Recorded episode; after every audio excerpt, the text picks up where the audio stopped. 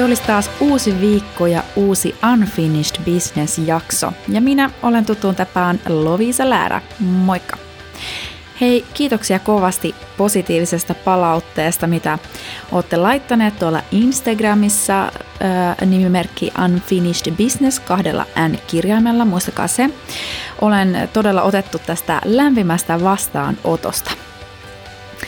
Ykkösjaksossa puhuttiinkin ohimennen vähän semmoisesta aiheesta kuin potentiaalin näkeminen ja nuoreen talenttiin investoiminen. Mä olen oikeastaan itse myös saanut kokea sen. Kun mä aloitin mun nykyisessä duunissani tuolla IT-alalla, niin mä en tiennyt IT-alasta paljon mitään. Mä en puhunut kauhean hyvää ruotsia, ja silti mussa nähtiin potentiaalia, että mä pystyn menestymään mun roolissa ja otettiin mukaan kasvattamaan firmaa. No mutta tässä jaksossa jatketaan siis vähän samalla teemalla. Eli kun yritykset investoivat nuoriin osaajiin, niin sehän voi tarkoittaa esimerkiksi no sitä, että otetaan mukaan johonkin tämmöisen startupiin, niin kuin minun kohdalla kävi, tai että pääsee mukaan johonkin trainee-ohjelmaan. Tästä on muuten tulossa ihan oma jaksonsa, minun sydäntäni hyvin lähellä oleva aihe. Ja se voi myös tarkoittaa sitä, että sut lähetetään ulkomaan komennukselle, tämmöiseksi expatiksi. Tässä jaksossa mulla onkin semmoinen vieras, joka on juuri palannut ulkomaan komennukselta. Hänessä on nähty se potentiaalia ja lähetetty niinkin kauas kuin 15 000 kilometriä etelään. Eli hypätään vähän pois täältä Pohjoismaista ja keskustellaan eteläafrikkalaisen ja ruotsalaisen työkulttuurin eroista, mitä uravinkkejä voisi antaa semmoiselle, joka ehkä haaveilee vähän kansainvälisemmästä työnkuvasta.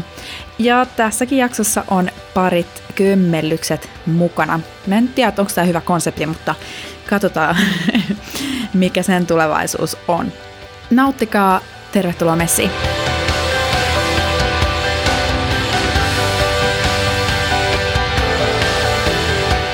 Mun tämänkertainen vieras on pirkanmaalaisesta pikkukylästä ponnistanut Anna-Kaisa Välilä, joka muutti Tukholmaan yhdeksän vuotta sitten aupairiksi. Anna-Kaisan silloinen kielitaito perustui lukion lyhyempääkin lyhyempään ruotsiin, koska hän ei silloin ajatellut koskaan tarvitsevansa ruotsin kieltä elämässä. Jokin tässä Ruotsissa vietetyssä aupairvuodessa onnistui kuitenkin vakuuttamaan hänet, koska Anna-Kaisa on sitten opiskellut niin ravitsemustieteitä kuin tämmöisessä Bioentrepreneurship-nimisessä maisteriohjelmassa täällä Tukholmassa. Tänä päivänä hän työskentelee lääketeollisuuden parissa kansainvälisessä yrityksessä ja on juuri palannut neljän kuukauden työkomennukselta Etelä-Afrikan Johannesburista. Ensinnäkin lämpimästi tervetuloa takaisin tänne Kansakodin syleilyyn ja myös tervetuloa vieraaksi mun podcastiin.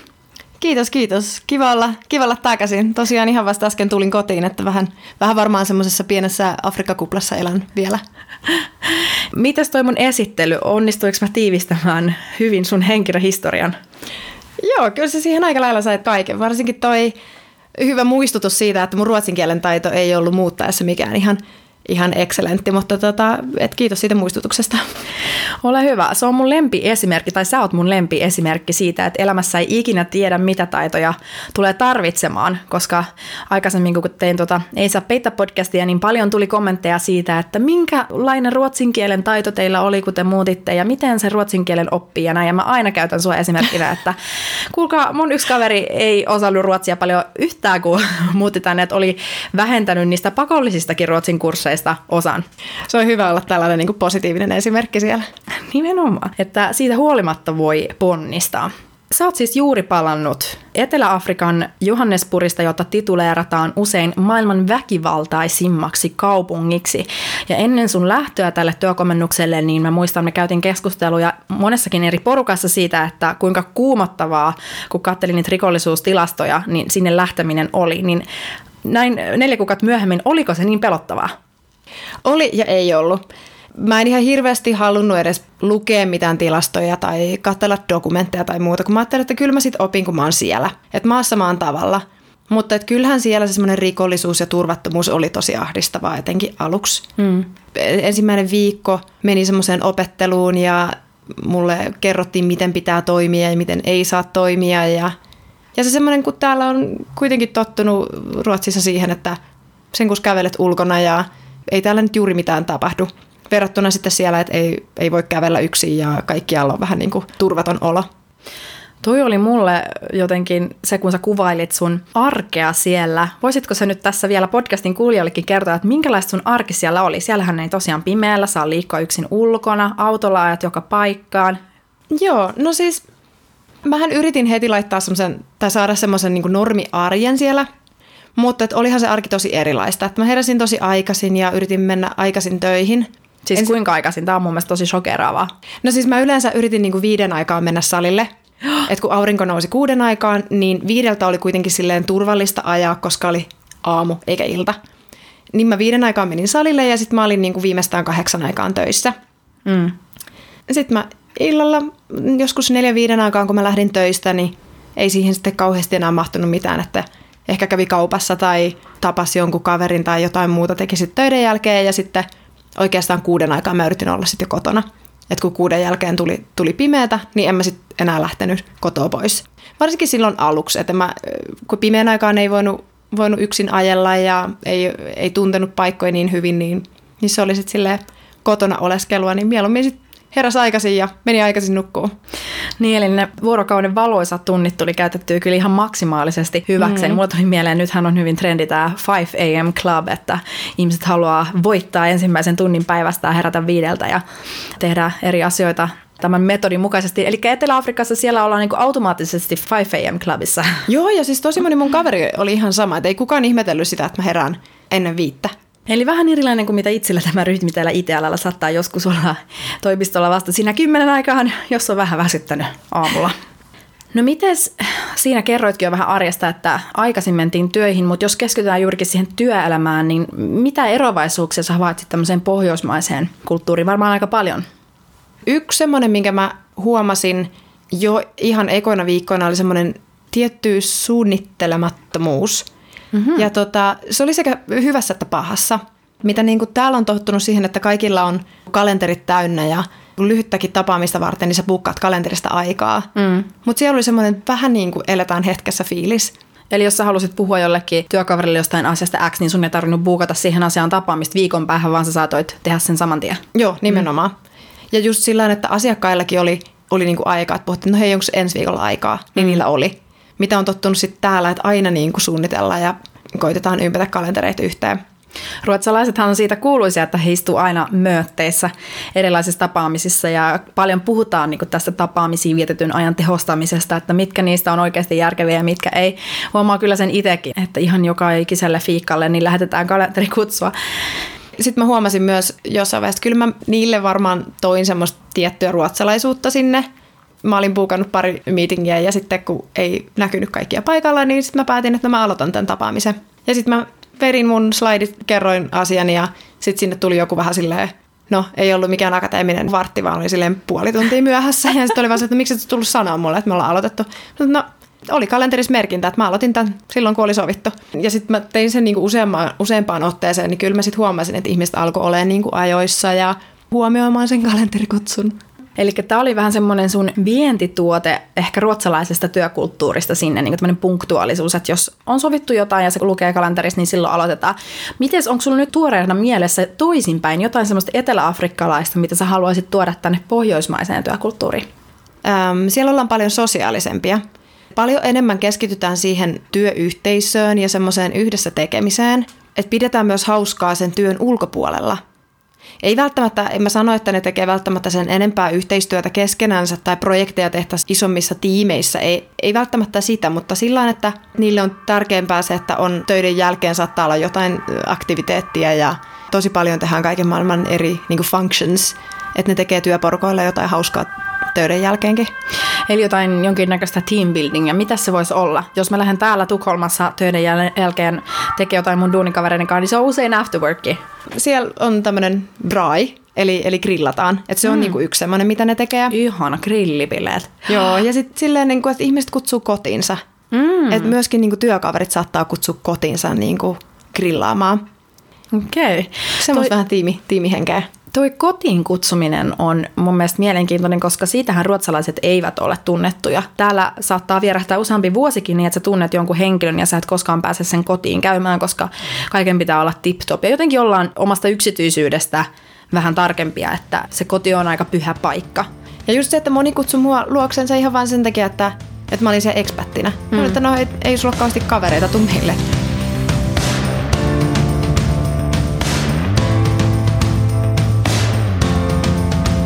Mua puhututtaa puhututtaa niin paljon tämä aihe, että olen ihan podcastin tästä nyt päättänyt tekaista. Eli siis kansainvälinen ura. Siitä ha- haaveilee todella moni, itseni mukaan lukien. Mulla on niin suuri intohimo tämä, että pääsee työskentelemään tosi silleen, no ainakin vähintään pohjoismaisella tasolla. Ja sitten kun tulee luontevasti ajankohtaiseksi, niin myöskin laajentaa sitä omaa repertuaaria siitä. Kansainvälinen ura on monen haave ja liikkuvuus eri maiden välillä onkin helpompaa kuin koskaan ihmiskunnan historiassa.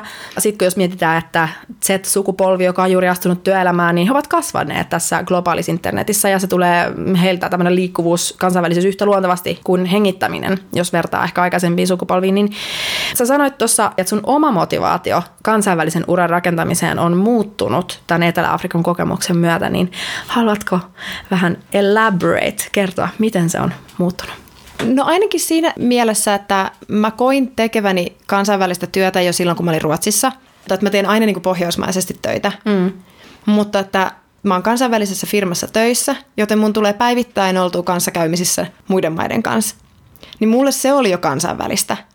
Mutta se, että nyt kun mä niinku oikeasti pääsin sisälle johonkin toiseen kulttuuriin ja olin niinku fyysisesti toisessa maassa, niin kyllähän se niinku lisäsi semmoista kansainvälistä ajattelutapaa. Mutta myös sitä semmoista niinku omaa motivaatiota siihen, että haluaa oppia ja kehittää sitä omaa ammattitaitoa keskustelemalla muiden ihmisten kanssa – No ehkä se ajatusmalli siitä, että, että ei me oikeasti täällä Ruotsissa tehdä kaikkea oikein. Ei ne Etelä-Afrikassa tee kaikkea oikein, mutta me kaikki voidaan oppia toisiltamme jotakin, jotta me voidaan parantaa sitä kaikkien työtapaa ja, ja metodeja ja efektiivisuutta, mitä mm. hmm sanotaan. Tehokkuutta, Tehokkuutta. tai jotain. Mm. Mutta miten sitten kun noinkin kauas lähtee, niin sehän on ihan selvää, että tulee tämmöisiä kulttuurisia törmäyksiä ja ehkä ei omaan, omaan arvomaailmaan istu ne kaikki paikalliset tavat tehdä asioita, varsinkin kun tulee tälle maailman tasa-arvoisimmasta maasta, Ruotsista, niin millä tavalla sä käsittelit sun sisäisiä ristiriitoja semmoisissa hetkissä, kun susta tuntuu, että tämä homma ei niinku yhtään mene yksin? Sen kanssa, mihin mä oon tottunut? Hyvä kysymys, koska mulla oli heti aluksi, kun mä tulin Etelä-Afrikkaan, niin mulla oli semmoinen olo, että okei, täällä ei välttämättä arvosteta ihan hirveästi sitä, että tulee niin kuin nuori nainen Ruotsista. Mm. Että tuli heti sellainen olo, että hetkinen, että tämmöistä fiilistä mä en ole ikinä saanut Ruotsissa. Vaikka ihan täälläkään niin kuin, kyllähän me täälläkin keskustellaan siitä, mikä on naisen miehen tasa-arvo ja, ja muuta, mutta kun siellä se oli niin, kuin niin erilaista. Mm. Mutta Etelä-Afrikassa myös, että siellä on 11 eri virallista kieltä, eli käytännössä 11 eri kulttuuria. Mutta oikeasti siellä on niin kuin vielä enemmän kuin se. Että siellä se kulttuurien, miksi sitä sanotaan? Crash, kulttuurien crash. Eli, eli kulttuurien törmääminen. Joo, kulttuurien törmäys on, on aika niin kuin käsin kosketeltavaa, mihin tahansa menee. Niin kyllä siinä niin kuin aika monesti piti niin kuin vaan purra hammasta ja miettiä, että no ei, että kyllä mä nyt vaan odottelen et, ja koitan näyttää tämän ammattitaitoni kautta, mitä mä osaan. Mm. Että jos en mä saa heti arvostusta niin kuin sinne, kuka mä olen, niin ainakin mä sitten näytän niin kuin työni mukaan, että mitä mä osaan. Paljon oli myös niitä tilanteita, että, että oli vaan niin kuin ihan homoilla sen asia, että ei hitse, että nyt mä en ymmärrä yhtään, mitä nämä puhuu.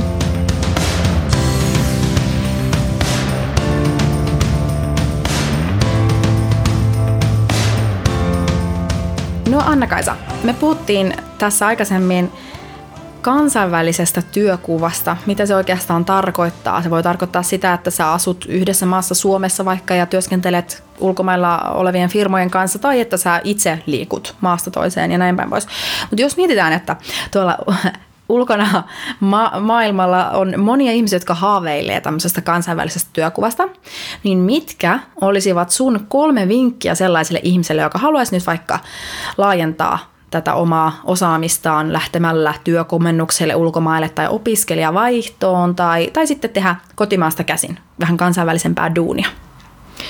No ensimmäisenä mä sanoisin kielten opiskelu, vaikka se tuossa nätisti esittelyssä mainitsit, että mä tulin Ruotsiin ihan lyhyen lyhyen Ruotsin oppimäärän kanssa. Mutta Mä en kielten opiskelulla tarkoita sitä, että sun pitäisi oikeasti osata kaikkia kieliä niin kuin fluently, että puhut niin kuin lokaali. Mutta se, että opit vähän sen edes, että pystyt niin kuin pääsemään sisälle siihen kulttuuriin.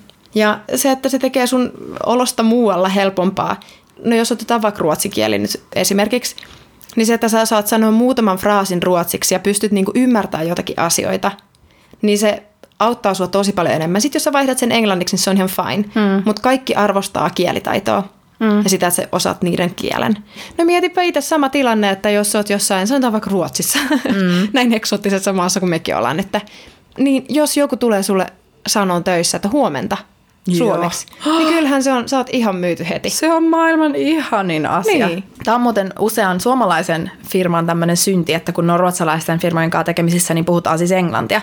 Et mun mielestä niin kuin vähintään pitäisi pystyä käymään semmoinen pikku small talk siinä ruotsiksi, että tjena tjena, hur legat? No ei heti tarvitse sanoa tjena tjena. No ei siellä, mutta hei hei, hur mår du, vaikka näin.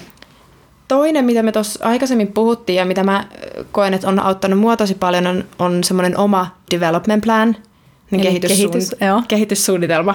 Kyllä. Koska kukaan ei lue sun omi tai sun ajatuksia. Et ei sun pomo pysty lukemaan sun ajatuksia. Eli teet tavallaan sellaisen suunnitelman, niin kuin mitä sä haluaisit, mitkä on sun unelmat ja tavoitteet ja miten sä pääset niihin. Ja kerrot sitä, että sua kiinnostaisi kansainvälinen ura. Tuo on mun mielestä hyvä. Sun pitää ottaa se sun pura omiin käsisi ja just, että ei kaikilla tarvitse olla mitään kymmenen vuoden pläniä mielessä, että kymmenen vuoden päästä mä oon tuolla. Päinvastoin ehkä elämässä semmoinen tietynlainen opportunismi kannattaa, että kun niitä mahdollisuuksia tarjotaan, niin sitten tarttua niihin. Mutta se, että sulla on, sä sanot ääneen, tämä nyt pätee ihan mihin tahansa unelmiin, että sä sanot ääneen sen, että hei, musta olisi kiva laajentaa tätä mun työnkuvaa vähän kansainvälisemmäksi ja sitten pomon kanssa yhdessä palotella, miten me voitaisiin mm-hmm. tehdä se Joo, ja sitten se, että se on myös niinku niistä sun omista drivereista kiinni, niinku, että mitä sä oikeasti haluat ja mitä ollaan yhdessä pomojen kanssa pohdittu. Mutta ei kukaan mulle olisi tullut koputtaa vaan olkapäätä ja kysynyt, että hei, haluatko lähteä Etelä-Afrikkaan? Jos en mä olisi ensin itse sanonut, että hei, mulla olisi nyt hyvä chanssi, että mulla olisi nyt hyvä tilanne elämässä, ja sitten me ruvettiin vasta puhuun. Okei, se oli pitkä prosessi, mutta, mutta et kyllä mun piti ensin sanoa se itse. Mm. Mä voin sanoa sitten kolmannen, mikä on mielessä, että, että kaikki aloittaa jostakin ehkä monella on sellainen kuva, että jos haluaa kansainvälisen uran, niin pitää heti aloittaa jostain jetsetter-elämästä, istuu lentokoneessa ja käy meetingeissa niin kuin ympäri maailmaa. Mutta ei se todellisuus ole usein sitä. Aluksi sun täytyy tehdä tosi paljon töitä ja sun pitää näyttää, että sä oot paikkas ansainnut. Mutta siihen tulee, tai se liittyy siihen kehityssuunnitelmaan, että miten sä kehityt siihen su- suuntaan, että sä voit tehdä kansainvälistä uraa. Ja sitten voi ihan hyvin olla, että, että sä toteatkin jossain vaiheessa, että ei, kyllä mä haluankin jäädä kotiin. Mm. Tai että teet sitä kansainvälistä uraa omasta maasta käsin. Ainoa, mikä mun mielestä on aina vaikeaa näissä tämmöisissä pitkän tähtäimen kehityssuunnitelmissa on se, että mä oon ainakin ihmisen ihan äärimmäisen kärsimätön. Mun mielestä on jotenkin todella turhauttava ajatella vaikka jonnekin vuoden päähän jotain asiaa. Nyt mulla on ehkä vähän kasvanut kärsivällisyys siihen, että, että vaikka me ajatellaan meidän firman kanssa, että about vuoden päästä olisi ajankohtaista avata uusi toimisto ulkomaille ja mua kiinnostaisi kauheasti lähteä sitä perustamaan. Mutta niin kun, ylipäätään se on vaikea sellainen pitkäjänteisyys, että tämä ensimmäinen työpaikka ei välttämättä vie minua vielä ulkomaille, mm. vaan että se on sitten ehkä joku harjoittelijan paikka tai, tai muu entry level työpaikka. Niin, mutta sitten taas jos miettii, että, että on, mäkin olin niin kansainvälisessä maisteriohjelmassa? Niin onhan sekin jo kansainvälistä. On. Mutta että, että jostain pitää aloittaa. Ja, ja sitten ehkä sekin, että että Etelä-Afrikka niinku on, on tosi niinku extreme, että se on niinku toisella puolella maapalloa. Että kaikkien ei oikeasti tarvitse lähteä niin kauas. Mä annan aina vinkin niille, jotka haaveilee nimenomaan vaikka Ruotsiin muuttamisesta. Niitäkin kysymyksiä tuli paljon, että miten Ruotsista löytäisi työpaikan. Niin mun ykkösvinkki on, no ensinnäkin on näitä Nordjobbia ja muita, mitkä työllistää suomalaisia Ruotsiin, mutta myöskin laittaa itse viestiä aktiivisesti LinkedInissä semmoisille firmoille, jotka No usein tämmöisiä kulutushyödykkeitä, jotain Daniel Wellington tai korvakuulokkeita tai mitä tahansa, jotka usein havittelee heti sitä Suomen markkinaa. Tai ihan sama mikä IT-firma tai teknologia, startuppi. Ne havittelee Suomen markkinaa, niin siinä on se oma vahvuus nimenomaan se, että jos sä oot suome, suomalainen ja pystyt toimimaan linkkinä sen Suomen markkinan välillä, niin tämmöiset positiot, mun mielestä niitä on, mm, on kiinnostavia kaikille firmoille, sellaiset mm-hmm. tyypit, jotka pystyy sukkuloimaan siinä. Koska sitten tämä klassinen, mä oon kyllä huomannut, että Suomi ja Ruotsi on joillain aloilla ei ymmärrä toisiaan niin kuin ne bisnekset, että vaikka kohderyhmää on ruotsalaisten firmojen todella vaikea ymmärtää Suomessa, että miten, ketä ne on, miten suomalaiset ajattelee ja minkälaisista asioista ne kiinnostuu. Mm. Mutta että laittaa rohkeasti niin. viestiä. Mutta sitten mä sain tota, joskus kauan aikaa sitten jo hyvän vinkin yhdeltä kaverilta, äm, joka on vanhempi kuin minä, jolla on paljon enemmän kokemusta ja muuta. Niin se sanoi, että ei saa myöskään niinku liikaa ajatella sitä, että profiloituu semmoisena Suomi-Ruotsi-ihmisenä. Siis nyt kun mä oon asunut täällä Ruotsissa kuitenkin tosi monta vuotta, niin täytyy tavallaan varoa, ettei, että jos haluaa niinku muutakin siis tehdä kansainvälistä uraa, niin täytyy varoa sitä, ettei, ettei joudu semmoiseen, tai ettei jämähdä siihen semmoiseen Suomi-Ruotsi boksiin, mm. vaan että oikeasti myöskin niin kuin yrittää tehdä muutakin. Mielenkiintoista. Tota mä en ole koskaan ajatellutkaan, että jotenkin jämähtäisi. Koska on vähän silleen, että mahdollisuudet ovat kuitenkin rajattomat, että mä voin olla ihan mitä mä haluan. Niin ja sitten se on turvallista kuitenkin olla silleen, tehdä Suomen markkina ja muuta. Mutta mm. se on myöskin, se on niin kuin kaikki aloittaa jostakin. Se on tosi hyvä, jos pystyy niin kuin jotenkin käyttämään sitä semmoista omaa äidinkieltä ja kotimaan koti, koti, kotietua. Miksi tota? Kotikenttäetua. Kotikenttäetua.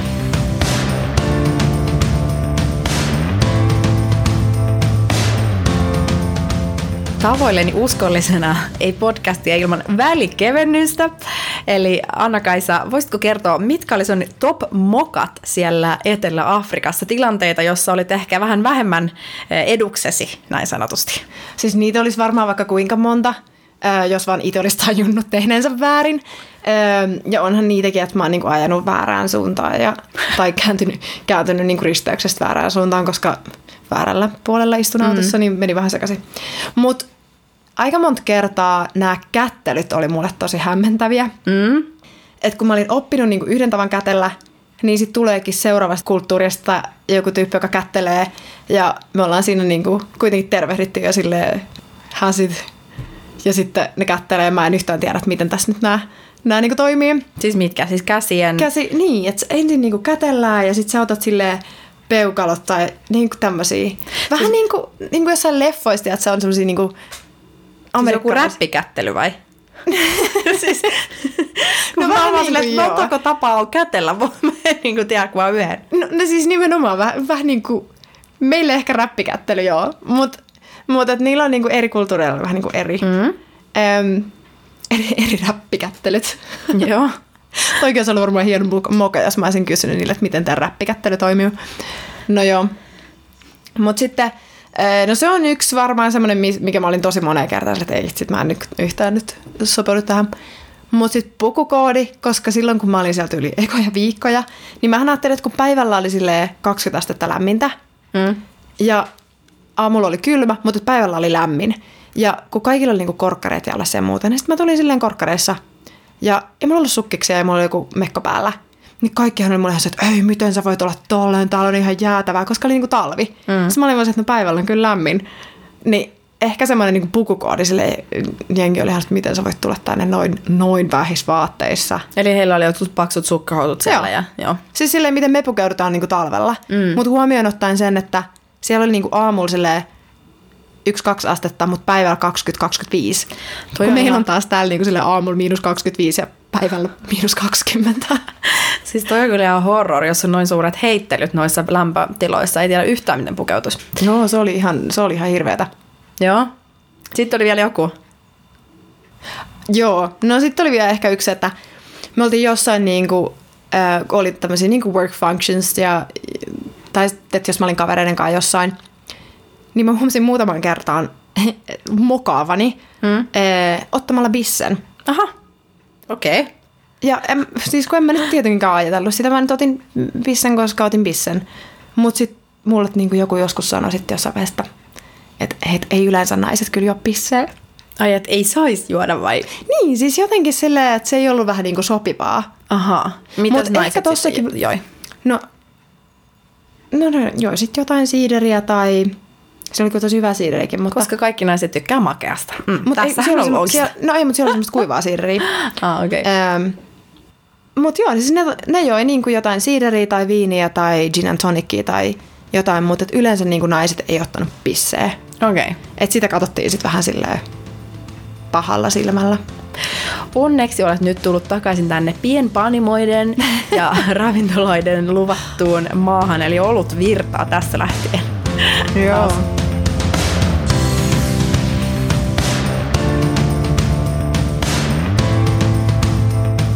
Pakko kysyä myös sitä, että suosittelisitko sä nyt näiden sun kaikkien kokemusten jälkeen jollekin, joka tuolla haaveilee, niin Etelä-Afrikkaan lähtemisestä työkomennukselle?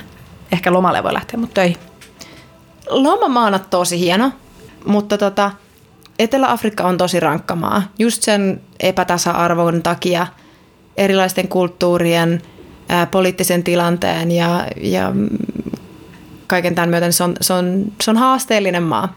Mutta toisaalta ihmiset on tosi ystävällisiä ja siinä oppii tosi paljon. Et jos haluaa niinku haastaa itseensä ja kokee olevansa tarpeeksi avoin sille, että ottaa sen haasteen vastaan. Mutta ei se, ei se mikään niinku helpoin maa ole.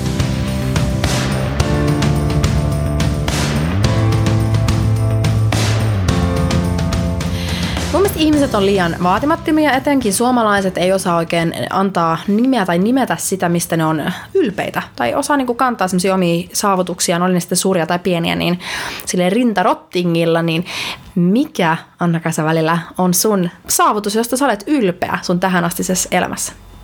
Ja nyt jos mä sitten kerron jotain, niin sitten mä saan jotain kamalaa postia, että kauhean ylpeilijä. Ei vaan tota, ehkä mä oon ylpeä siitä semmosesta sopeutuvuudesta.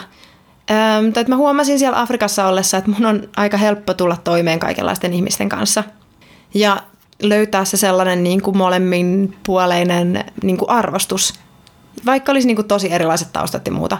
Ja se on sitten taas auttanut mua kehittämään sitä mun työminää ja Afrikassa sain vietyä niin kuin muutamia sellaisia projekteja sinne, mitkä ne on nyt pystynyt niin kuin implementoimaan siellä. Mm. Mutta kaikki on oikeastaan lähtenyt siis semmoisista vuorovaikutustaidoista ja semmoisesta arvostuksesta.